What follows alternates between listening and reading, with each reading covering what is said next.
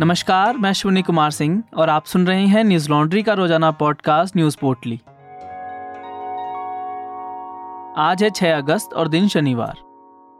Supreme court ने jail में सालों से बंद विचाराधीन कैदियों को लेकर चिंता व्यक्त की है। कोर्ट ने कहा, सालों से जेलों में बंद कैदियों की रिहाई भारत की आज़ादी के पचहत्तरवें वर्ष के अमृत महोत्सव को मनाने का सही तरीका होगा।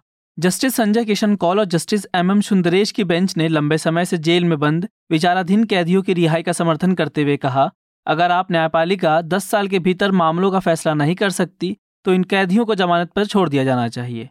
इसके साथ ही कोर्ट ने केंद्र सरकार की तरफ़ से पेश हुए एडिशनल सॉलिसिटर जनरल के एम नटराज से कहा कि सरकार को ऐसी योजना लानी चाहिए, जिससे जेलों में बंद विचाराधीन और छोटे अपराधियों की रिहाई जल्द हो सके।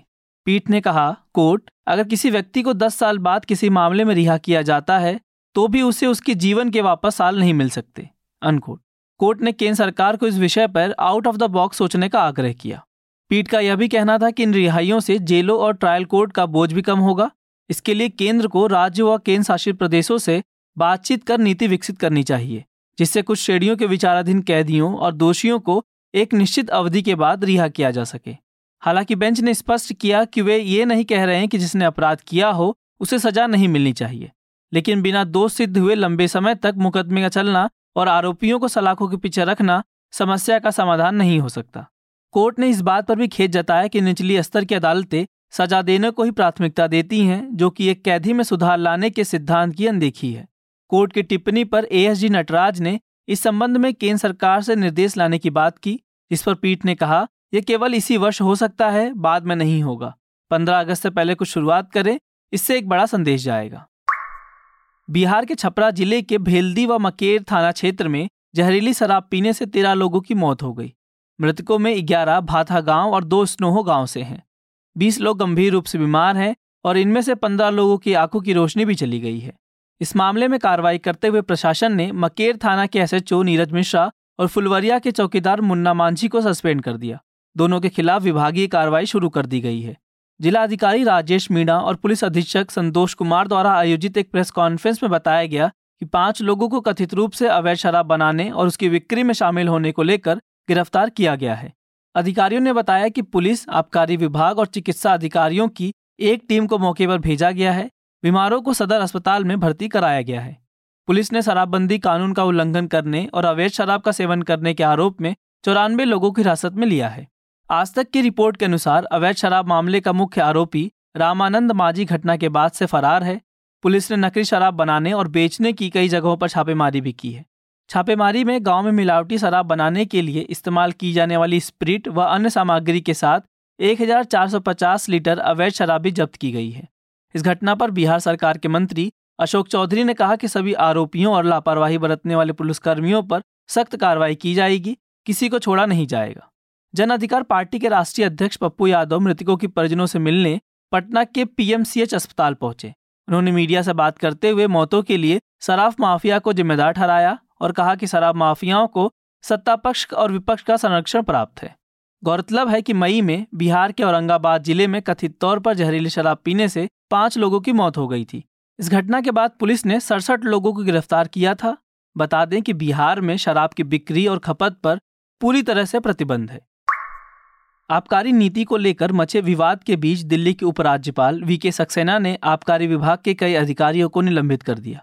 एलजी ने नई आबकारी नीति के लागू होते समय एक्साइज कमिश्नर रहे, एजी कृष्णा और डिप्टी कमिश्नर आनंद तिवारी को निलंबित कर दिया। साथ ही इनके खिलाफ कड़ी अनुशासनात्मक कार्रवाई के भी निर्देश दिए हैं। इन दोनों अधिकारियों के अलावा दो अन्य अधिकारी, जो उस समय डिप्टी कमिश्नर थे और एक्साइज विभाग के अन्य अधिकारियों को निलंबित किया गया है। यह कार्रवाई विजिलेंस रिपोर्ट के बाद की गई। एलजी ऑफ़िस के मुताबिक यह कार्रवाई संबंधित अधिकारियों की ओर से आबकारी नीति को लागू करने में गंभीर चूक के मद्देनजर की गई है। इसमें अन्य बातों के साथ साथ टेंडर को अंतिम रूप से अनियमितताएँ और कुछ चुनिंदा विक्रेताओं को फ़ायदा पहुंचाना शामिल है। इससे पहले दिल्ली के उप मुख्यमंत्री मनीष सिसोदिया ने आबकारी नीति को लेकर पूर्व उपराज्यपाल अनिल बैजर पर आरोप लगाए। उन्होंने सीबीआई को इस मामले में जाँच के लिए पत्र भी लिखा है। सिसोदिया ने कहा कि नई नीति में दुकान बढ़ाने का नहीं, बल्कि पूरी दिल्ली में बराबरी से दुकान बांटने का प्रस्ताव था। दिल्ली के तत्कालीन उपराज्यपाल की मंजूरी से ही नई नीति बनाई गई थी, जिसमें सरकार ने एलजी के सुझाव माने थे। उन्होंने कहा कि तत्कालीन उपराज्यपाल के कारण अनधिकृत क्षेत्रों में दुकानें नहीं खोली जा सकी, जिससे सरकार को करोड़ों रुपए का राजस्व नुकसान हुआ। सिसोदिया ने कहा, कोर्ट, नई आबकारी नीति के तहत अनधिकृत क्षेत्र समेत पूरी दिल्ली में आठ सौ उनचास दुकानें खोली जानी थी तत्कालीन उपराज्यपाल के इस प्रस्ताव का विरोध नहीं किया और इसे मंजूरी दे दी थी। अनकोट डिप्टी सीएम ने कहा कि एलजी ने 48 घंटे पहले अनधिकृत कॉलोनी में दुकान खोलने को लेकर स्टैंड क्यों बदला और किसके कहने में बदला, इसकी सीबीआई जाँच होनी चाहिए। बता दें कि दिल्ली में एक अगस्त से नई आबकारी नीति को वापस ले लिया गया है।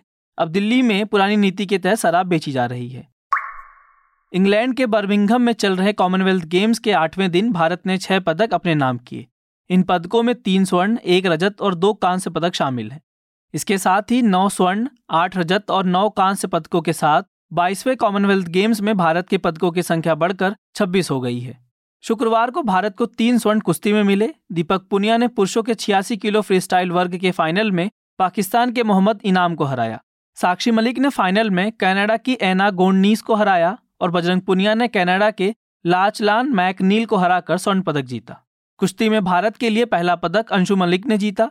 अभी तक भारत अकेले कुश्ती में तीन स्वर्ण, एक रजत और दो कांस्य सहित छह पदक जीत चुका है। महिला बॉक्सिंग की 45 से 48 किलोग्राम भार वर्ग में शनिवार को नीतू ने सेमीफाइनल में कनाडा की प्रियंका को हराकर फाइनल में प्रवेश कर लिया है। वहीं पुरुषों की 48 से इक्यावन किलोग्राम श्रेणी में अमित पांघाल ने जाम्बिया के पैट्रिक चिंगेयामा को हराकर फाइनल में प्रवेश कर लिया है। भारतीय महिला हॉकी टीम सेमीफाइनल में ऑस्ट्रेलिया से ज़ीरो तीन से हार गई।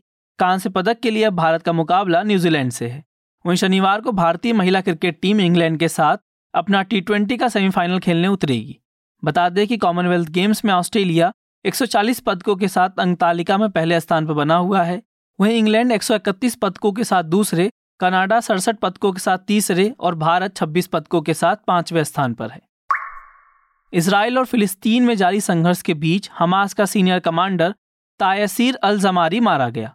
इसराइल की तरफ़ से किए गए हमले में गाजा पट्टी में दस अन्य लोग मारे गए, जबकि सत्तर से ज़्यादा लोग घायल हो गए। वहीं हमास के नियंत्रण वाले इलाके के स्वास्थ्य अधिकारियों ने कहा कि मारे गए निर्दोष लोगों में एक पाँच साल की बच्ची भी मारी गई और उन्यासी लोग घायल हो गए।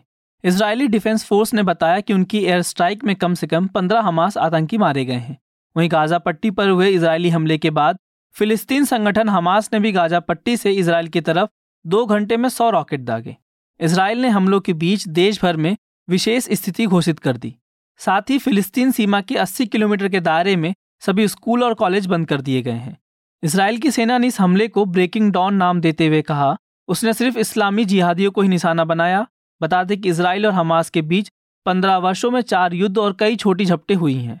एवीपी न्यूज़ की खबर के मुताबिक हमास के प्रवक्ता फावजी बरहोम ने कहा, कोर्ट, गाजा के खिलाफ भड़कावे की कार्रवाई शुरू करने वाले इसराइली दुश्मनों ने नया अपराध किया है, उन्हें इसकी कीमत चुकानी होगी। अनकोट। वहीं हमास के नेता जियाद अल नखला ने कहा, हम लड़ाई शुरू कर रहे हैं। इसराइल के रक्षा मंत्री बैनी गैंड्स ने शुक्रवार को गाजा के पास स्थित बस्तियों का दौरा करते हुए कहा, हम ऐसी कार्रवाई कर रहे हैं जो इस क्षेत्र से खतरे को दूर कर देगी। उन्होंने कहा कि हम संघर्ष नहीं चाहते, लेकिन ज़रूरी हुआ तो हम अपने नागरिकों को सुरक्षा करने में संकोच नहीं करेंगे। गौरतलब है कि दोनों देशों के बीच यह संघर्ष काफ़ी सालों से चला आ रहा है। फिलिस्तीन, वेस्ट बैंक, गाजा पट्टी और गोलन हाइट जैसे इलाकों समेत पूर्वी जेरूशलम पर दावा करता है। वहीं इसराइल जेरूशलम से अपना दावा छोड़ने को राज़ी नहीं है। न्यूज़ लॉन्ड्री सौ प्रतिशत विज्ञापन मुक्त मीडिया प्लेटफॉर्म है। इसका मतलब है कि हम किसी सरकार या कॉरपोरेट से विज्ञापन नहीं लेते। इसलिए हम जनहित की खबरों को प्रमुखता से कर पाते हैं। न्यूज़ लॉन्ड्री को सपोर्ट करें ताकि हम आप तक जनहित की खबरें ला सकें। हमें सपोर्ट करने के लिए सब्सक्राइब करें और गर्व से कहें, मेरे खर्च पे आज़ाद हैं खबरें। आज की पोटली में बस इतना ही। सोमवार को लौटेंगे खबरों की नई पोटली के साथ। नमस्कार। न्यूज़ लॉन्ड्री के सभी पॉडकास्ट ट्विटर आई और दूसरे पॉडकास्ट प्लेटफॉर्म पे उपलब्ध हैं। खबरों को विज्ञापन के दबाव से आज़ाद रखें। न्यूज़ लॉन्ड्री को सब्सक्राइब करें।